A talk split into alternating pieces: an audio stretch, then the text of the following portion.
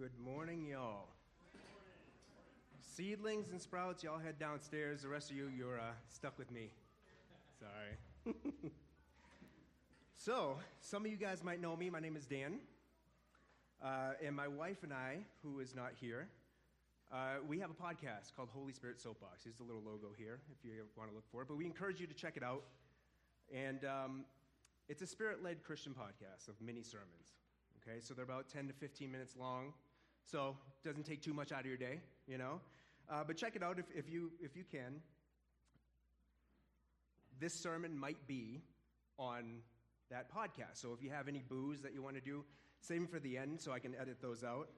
Um, no, I'm just kidding. No, so if you're new here, uh, some faces I don't recognize here, but if you're new here, uh, I'm not the pastor. I'm not the associate pastor. I don't even know who I am here, ultimately.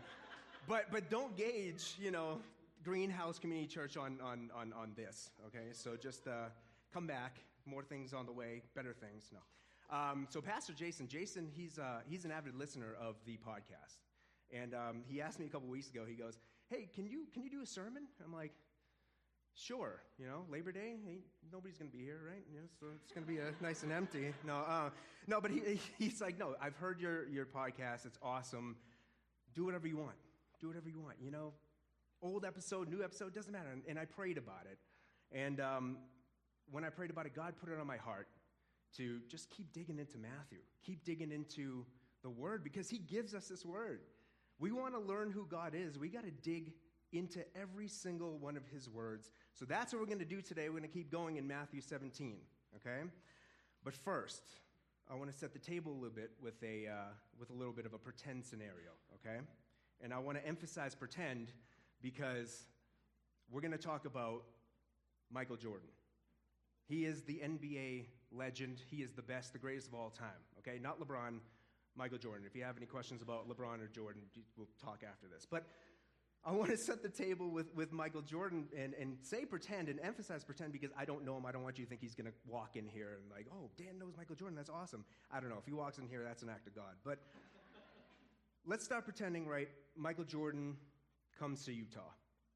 Okay? He goes to your basketball gym where you frequent often. You play basketball there. And you guys go there and, like, oh my gosh, that's Michael Jordan. Wow, okay, that's cool.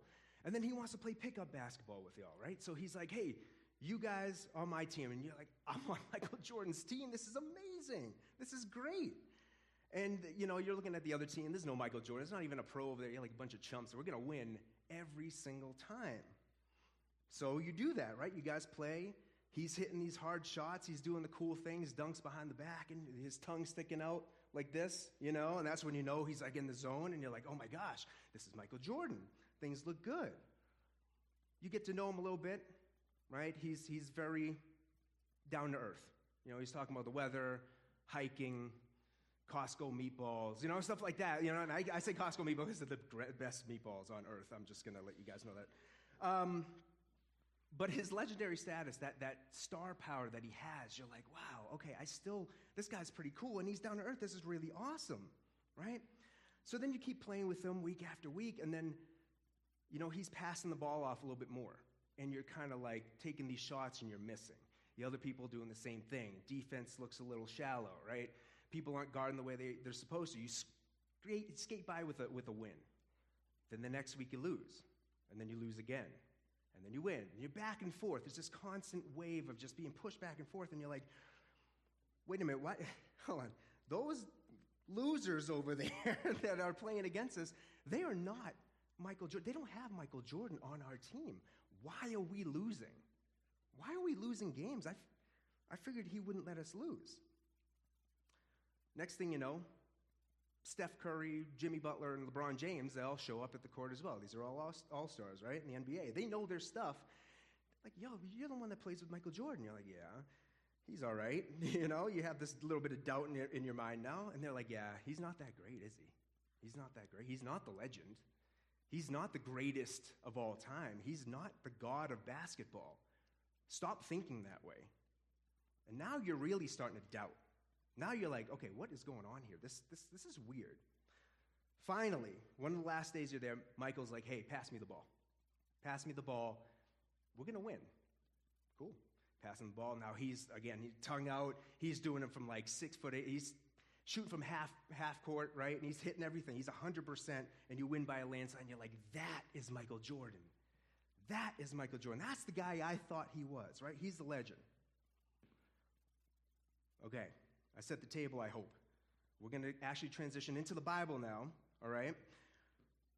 You might see where this is kind of going, but Peter has been highlighted the past couple weeks, right, in, in Matthew 15 and in Matthew 16. As he's kind of been the, the, the, the highlight, right, the main topic next to Jesus.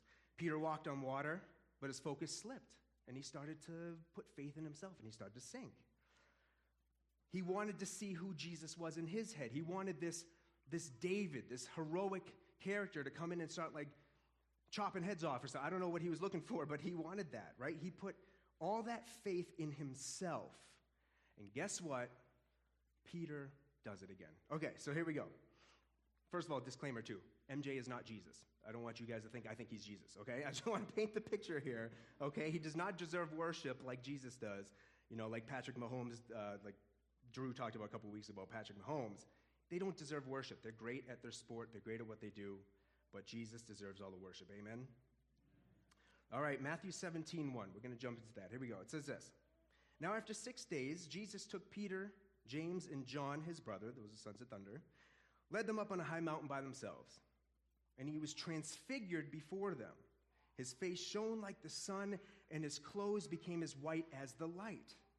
And behold, Moses and Elijah appeared to them talking with him, talking with Jesus. Then Peter answered and said to Jesus, Lord, it is good for us to be here. If you wish, let us make three tabernacles for you one for you, one for Moses, and one for Elijah. Okay, let's stop there for a second. A couple random thoughts. Very interesting. First part of this, this chapter. Transfigured means transformed, okay? Or in Greek, it's metamorpho. Similar to metamorphosis, right? You know, when a caterpillar goes into a little cocoon, they bundle up, they melt, and then they come out a beautiful butterfly, right? Same type of word an inward transformation that leads outwardly, that shows outwardly, just like Jesus is showing his glory outwardly. Okay?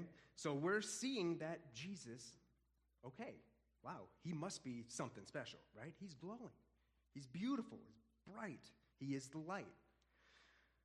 Now, next thing is we're, we're not sure why Jesus brought just these three guys Peter, James, and John. We're not sure.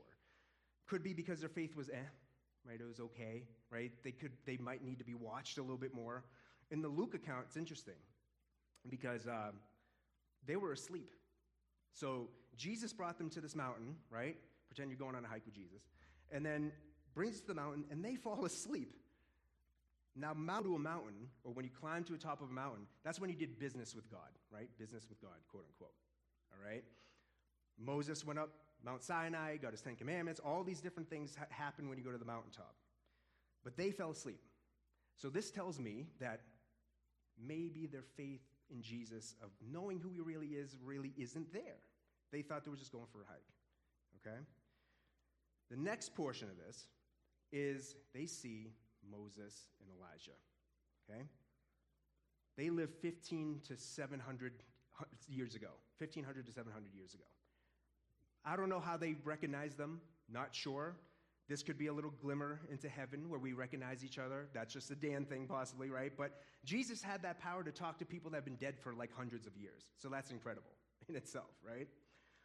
But all these random ish things that are in the Bible are there for a reason. Every single word is there for a reason. And we'll get to that in a second. But the most important part of this little passage here, these verses Moses and Elijah. Moses represented the law and the commandments, Elijah represented the prophets and the prophecies. Okay? Now, the reason why I brought this whole Michael Jordan thing up, you're probably like, why? he just talked about that and going to the Bible. What's going on here? Peter clearly has some doubt by what he says at the end here about who Jesus really is. Okay? We found out in Matthew 16. He told Jesus he was the Messiah right? We know he has zeal for him. We know he, he has passion for Jesus because Jesus is like, listen, who do you think I am? He's like, you are the Messiah. And then he's like, okay, cool, great. So we're walking around. Next thing you know, he's like, I'm going to die and I'm going to get resurrected. And Peter's like, like heck you are. I'm not, not on my watch. You are not going to die.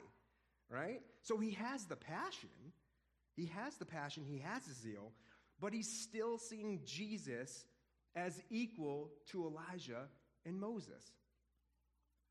Why is that? He was kind of selfish when he said here. He goes, Hey, yeah, good thinking, Jesus. You brought us three big guys, you know, me, John, and James, right? And we're going to build you a tabernacle because you knew we can do that. Good thinking, Jesus. You're a smart guy, right? Like, this is, the, this is God. This is Jesus he's talking to. I mean, Jesus could literally snap his fingers and create a tabernacle. A tabernacle is where you would remember, it's almost like an altar, right? But it was a building where you'd go and worship, right? You worship God, or you worship whatever you want to worship. That's a tabernacle. And he wanted to build those for these three. Why create a place of worship for a guy that's walking around with you, with a, for a God that is literally walking around with you? Right? A little bit selfish. I think he's thinking he's putting his faith back into himself. Okay?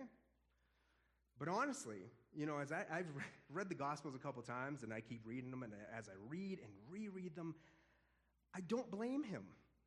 I don't blame the disciples and apostles for having doubts of who Jesus was and is. I don't. Imagine if you're with Jesus all the time, okay? This is our Michael Jordan, right? We can't lose. This is the Messiah. I know he's the Messiah. We cannot lose. But then you get stones thrown at you. You're getting kicked out of synagogues. You're getting kicked out of places, you're getting spit on, you're getting yelled at. You can't even eat wheat, right? They, a couple chapters ago, they were rubbing wheat and eating, and they're like, What are you doing on the Sabbath? Right? You're getting yelled at by the Pharisees, the Sadducees, and the scribes, who are the Steph Currys, the Jimmy Butlers, and the, and the LeBron Jameses of the Bible at that time of the scripture. They know their stuff, and they're over here saying, That is not God. You, you're getting lied to. Jesus isn't your God. You're following the wrong Messiah. And you've seen miracles happen, but shoot, magicians were doing miracles. Magicians were raising people from the dead. So, what's the difference with this guy, right? So, they probably had this doubt. What if we're wrong? What if we're wrong? This entire time, we gave up everything to, to follow this guy for three years now. What if we are wrong? I'm not to lie, I've had those doubts myself 2,000 years later, right? I'm not walking with Jesus, so I can't even imagine, right? If they're, if they're walking with Jesus and they have the doubts, it's okay. We have these doubts sometimes here, but we have to know who Jesus is, okay? Let's keep going. Verses 5 through 9.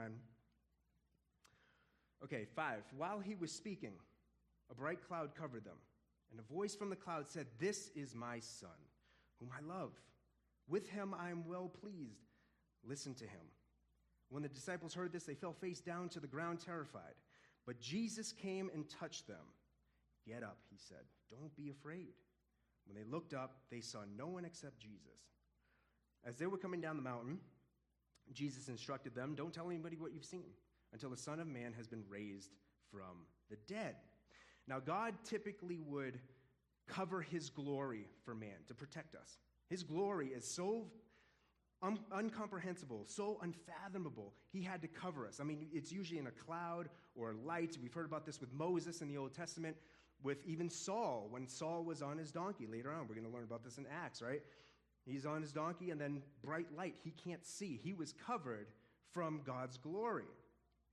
But what's interesting is God says this This is my son whom I love. With him I am well pleased. Listen to him.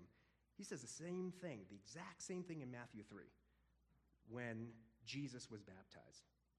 Jesus was baptized and he said, This is my son whom I love, with him I am well pleased. He didn't say the listen to him part.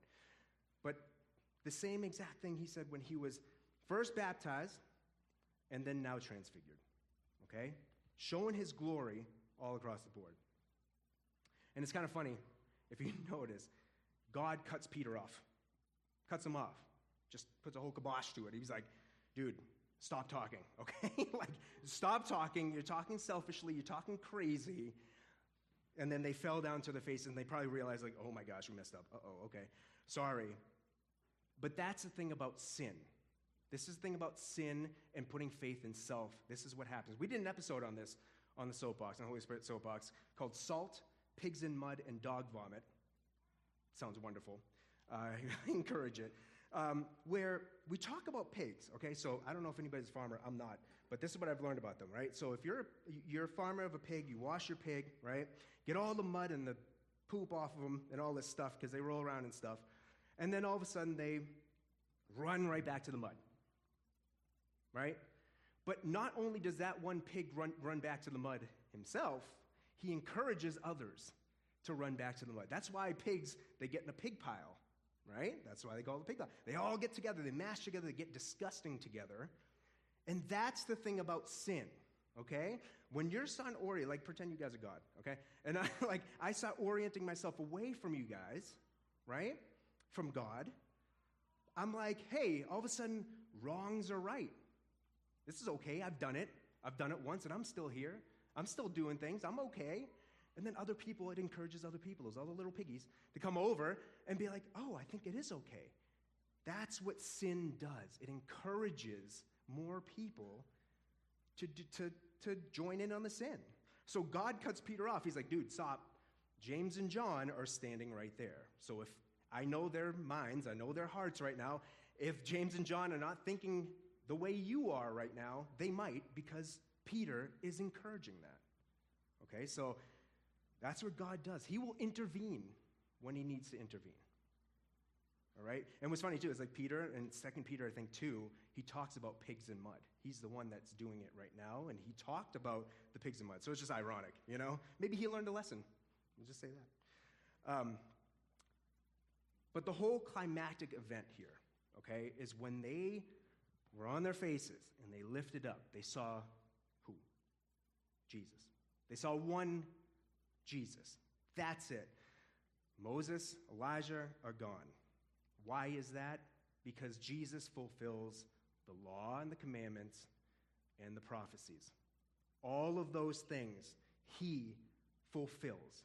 So we can study and study and study the law, and we can try and follow the law, and we can make sure we have our little check boxes checked off, but they can't save you. And we can read the prophecies and think that everything's going to happen and all these, the end times and all these things. We're waiting for Messiah. Can't save you.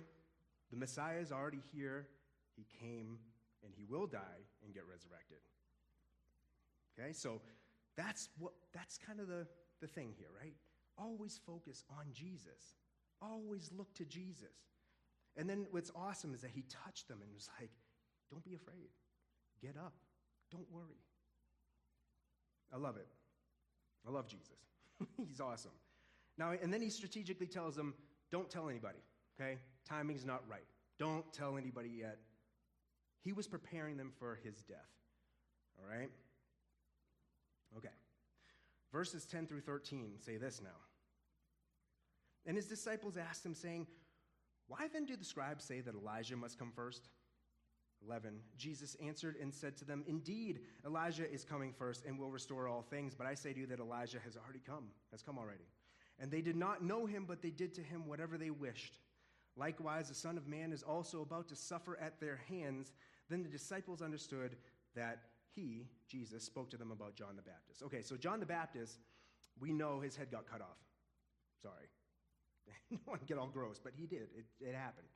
Now, he was Elijah, essentially. He was preparing the way, right? He was baptizing people to, to start repenting, right? Repent, get baptized, and let's start heading down the right path. So he was Elijah, okay? And this also fulfills Malachi 4 5, which I think we have up there. See, I will send the prophet Elijah to you before the great and dreadful day of the Lord comes. So John the Baptist, who was Jesus' cousin, was a representation of Elijah, preparing the way for Jesus. And they did to him whatever they wanted to do to him. Okay? Now we're going to skim through the middle verses here really quickly, but again, I highly suggest that you read them. Go back, meditate on them, pray on them. Every part of the Bible is important. So in verses uh, 14 to 21, Jesus casts out some sort of demon that causes epilepsy in some child. Okay? and then he goes there, uh, before he does that, sorry, he goes there, and all the disciples are, I assume, they're probably like hovering over him, like, come on, you know, get the epilepsy out, get the demon out that's causing this epilepsy. And it didn't work. So they were like, okay, Jesus, can you do this? Yes, did it. And within that hour, he was healed. But then he was just like, they were all like, why, why couldn't we do it? We did it in your name. Why couldn't we heal this kid?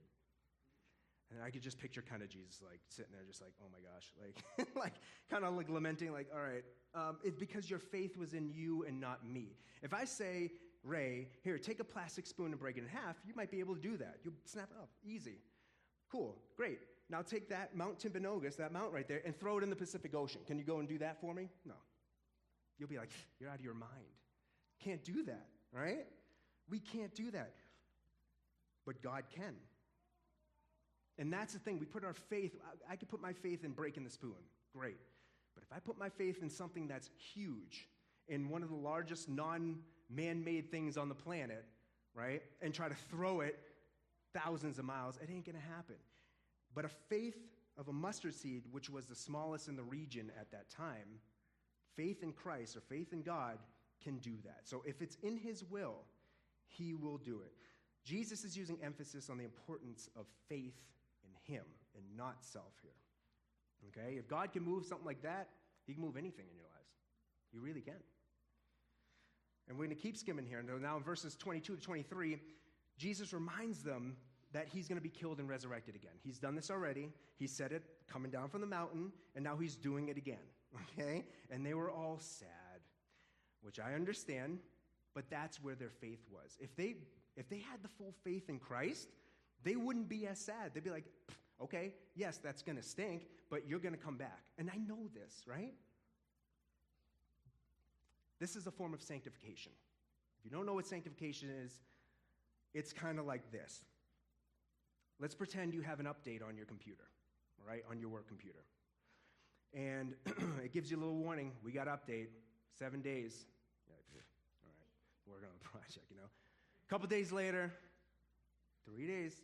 No, I'm not going to do that. This, this is ridiculous. I'm in the middle of something. I can't restart my computer. Stop yelling at me.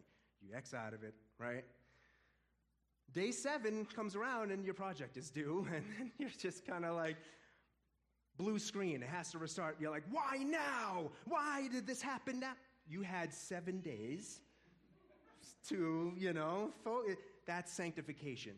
Jesus is getting them built up. He's building up their faith with these miracles, with these issues, with all these things that keep going on. He's building up their faith in Him to say, listen, I'm going to die and I'm going to be resurrected. Do you believe me? Do you trust me? Right? That's what he's doing. He's building. That's why he keeps going and he keeps saying it. Now, finally, at the end of the chapter, I, I want to read this because it seems like nothing, but it's so deep. It's ridiculous. Okay, I almost fell out of my chair while I was updating my computer. No, I'm just kidding. So, verses 24 to 27, okay, say this. When they had come to Capernaum, those who received the temple tax came to Peter and said, Does your teacher not pay the temple tax? He said, Yes. And when he had come to the house, Jesus anticipated him, saying, What do you think, Simon? For whom do the kings of the earth take customs or taxes? From their sons or from strangers? Peter said to him, From strangers. Duh. Jesus said to him, Then the sons are free. Nevertheless, lest we offend them, go to the sea cast in a hook, and take the fish that comes up first. And when you have opened its mouth, you will find a piece of money. Take that and give it to them for me and you. Okay, here we go. You ready for this? I don't think you are. Jesus already knew what Simon Peter was going to say. He anticipated this. He anticipated coming in. Okay, first of all, he's God. He can hear you, he can hear everything you're thinking. when he asks Peter, Who do you think kings take taxes from? He answered correctly, said strangers, right? Why? Because what king on earth, normal king, would charge their son taxes? I wouldn't. I have two kids. I wouldn't charge them anything. I'd be like, you have everything for free. You can have half my kingdom. I don't care. Like, you have everything for free. So Jesus says, Yeah, you're correct. Yeah, you're correct. I mean, strangers get charged taxes and, and the sons are free. So let's not make other people stumble, or it says offend, but it actually means stumble, and get the piece of money from the fish and then you give it to the, for taxes. God will never charge us believers attacks. He never would. And it's proven by Jesus dying on the cross and getting resurrected for free, right? Amazing. The worldly kings charged the Christians taxes, though, because they're strangers to them. These kings, these Romans at the time, they're of, of, of the world. They don't understand the kingdom of heaven. They are of the world. So that's why they are charging a tax to these people, especially Christians and followers of Christ. And God's like, you know, or Jesus is like, listen, you know, let's just pay it. We don't want other Christ followers to not pay taxes. And then they get everyone's gonna be like, see, you know, these Christians, they don't pay taxes, but you know, and then they'll focus on the money. They won't focus on the whole movement aspect of it. Right? So Jesus controls a fish, puts money in its mouth somehow. okay? And then and then says, hey, Peter, where is your faith right now? Do you think I actually just control the fish, put money in it, and then if you put a hook into the sea, you're going to get a fish? Where's your faith? This is the this is the incredible part, right? First of all, religious leaders didn't pay taxes, okay? So religious leaders like Sadducees and Pharisees did not pay taxes. They didn't. They were exempt. And because of that, these, uh, it, it, it's almost like saying these religious leaders, these Pharisees and Sadducees, were actually of the world. They were actually of that, the kingdom of the world because they did shady stuff with the government. They did weird stuff to, to help themselves. Okay? And Jesus is like, I ain't, I'm not going to have part in that. I'm not going to not pay taxes.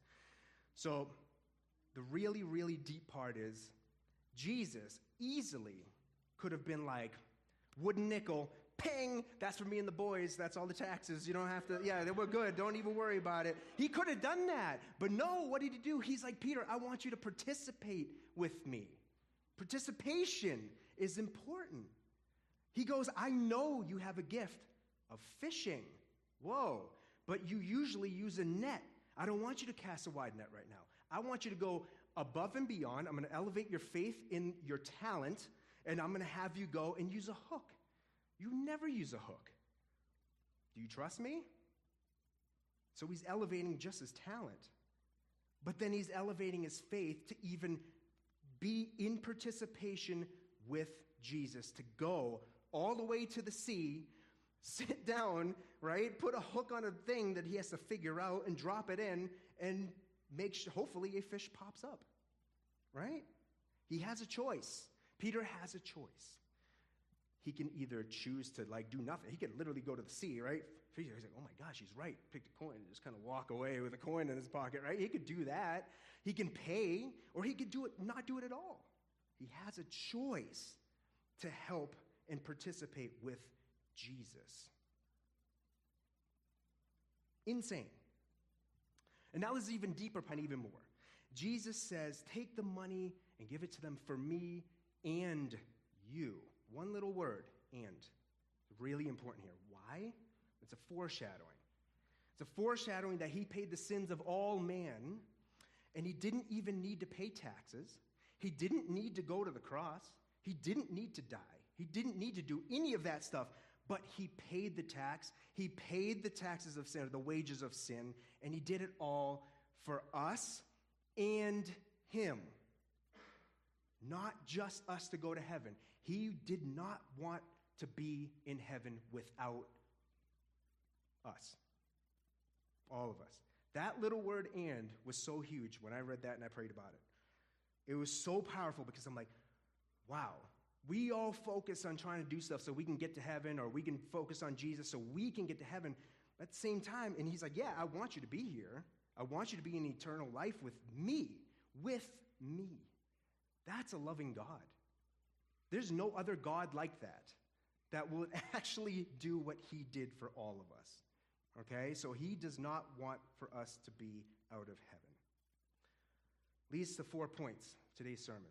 Number one, Jesus is who he says he is. He's God, period. He's the Messiah, period. He's a promise keeper. He's the same yesterday, today, and always. That's Jesus Christ. The transfiguration was an outward sign of an inward transformation, right? There's like baptism, right? We had some people get baptized last week. Unbelievable. And that's how we're supposed to live every single day. He's the fulfillment of the law, and He's the fulfillment of the prophecies. And anybody who believes in Him has eternal life. Number two, we need to put our full trust and faith in Jesus, in that. Jesus can do all things to fulfill the will of God, so why wouldn't we trust Him? We know now, 2,000 years later, that He died and He got resurrected. We know this, it's a fact. So why can't we trust Him? He kept His word. Why not trust Him, right? Number three, God always gives love in abundance to everyone, not just Christ's followers. God healed the child, even though the disciples could not. He still he didn't leave the child behind. He didn't leave the, par- the parents of the child behind. He cared about all of them. Even their faith wasn't in him. Doesn't matter. He healed them. He gave taxes when he didn't have to to the sinners. He still gave in abundance. And he gave mercy, or he had mercy on Peter, even though Peter was talking all selfishly, you know, and talking all weird and stuff. Oh, I'm going to build you a building and put you in a box. Crazy. But he gave mercy and grace to him. He has give, given love freely for all, proven again by his death and resurrection. Number four, God wants us to participate with him to glorify him. We do his commandments because we love him. That's why we do them, right? And this includes when God calls us to do something, right? He gives us the opportunity every single day to participate with him. Every single day of your life. If you were blessed with another breath in the morning, you were given the opportunity to participate with him today. Okay? And no matter where we are in life, good or bad, we have to glorify God because in the end, that's all that matters. That is eternal. Our glory here is not eternal.